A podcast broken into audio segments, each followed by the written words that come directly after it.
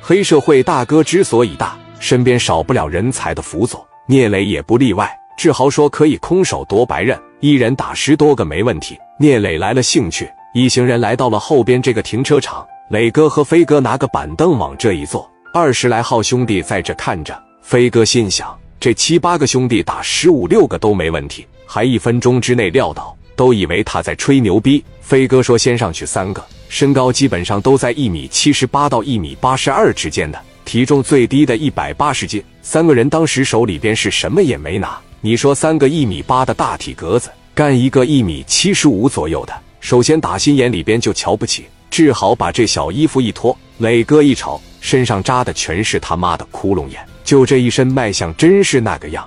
磊哥看到这就来了兴趣，三分钟你能给飞哥那七八个弄躺下，我收你当兄弟。以后你就天天跟着我上下班。说到这的时候，志豪当时俩脚稍稍的岔开，直接摆出了咏春叶问的姿势，然后两个拳头咔咔这一转，朝着这仨人一摆手，三个一米八的大汉直接就上去了。志豪看了一眼，躲过了对面来的一拳，动作特别快，然后一个小滑步，只听他一个很标准的侧踢。听见这一声，磊哥当时说不行。下手太狠毒，明明说是一试，但这一下杀招，人家也手下留了情。这要是踢膝盖上，估计这小子就起不来了。紧接着踮起脚尖往前一突，直接给对面撞翻，然后直接掐的对面动不了，剩下这个也不敢动了。志豪说道：“你让剩下的四个也一块上吧。”然后于飞一摆手，剩下的人就把他围住了。志豪下手全是狠招，等这四个还在想一块上时，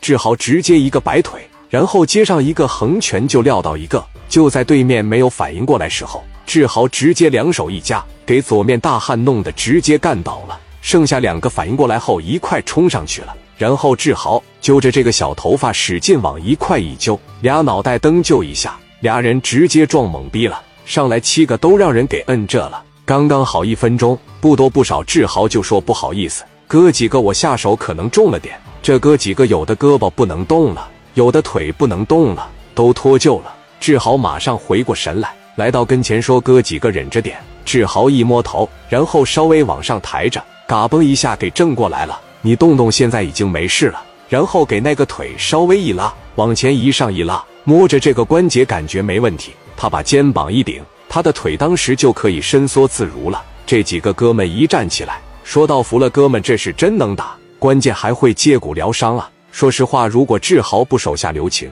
估摸这几个应该得在医院里边躺一段时间了。这一站起来，磊哥当时心里边给他的评价是：下手虽然毒辣，但是懂得有紧有收。磊哥当时往前面这一站，志豪来到了聂磊的跟前。本来磊哥还想让卢建强上去比划两下，一想真要打不过人家，那不丢人了吗？反正现在也看见他的本事了，没必要再打了。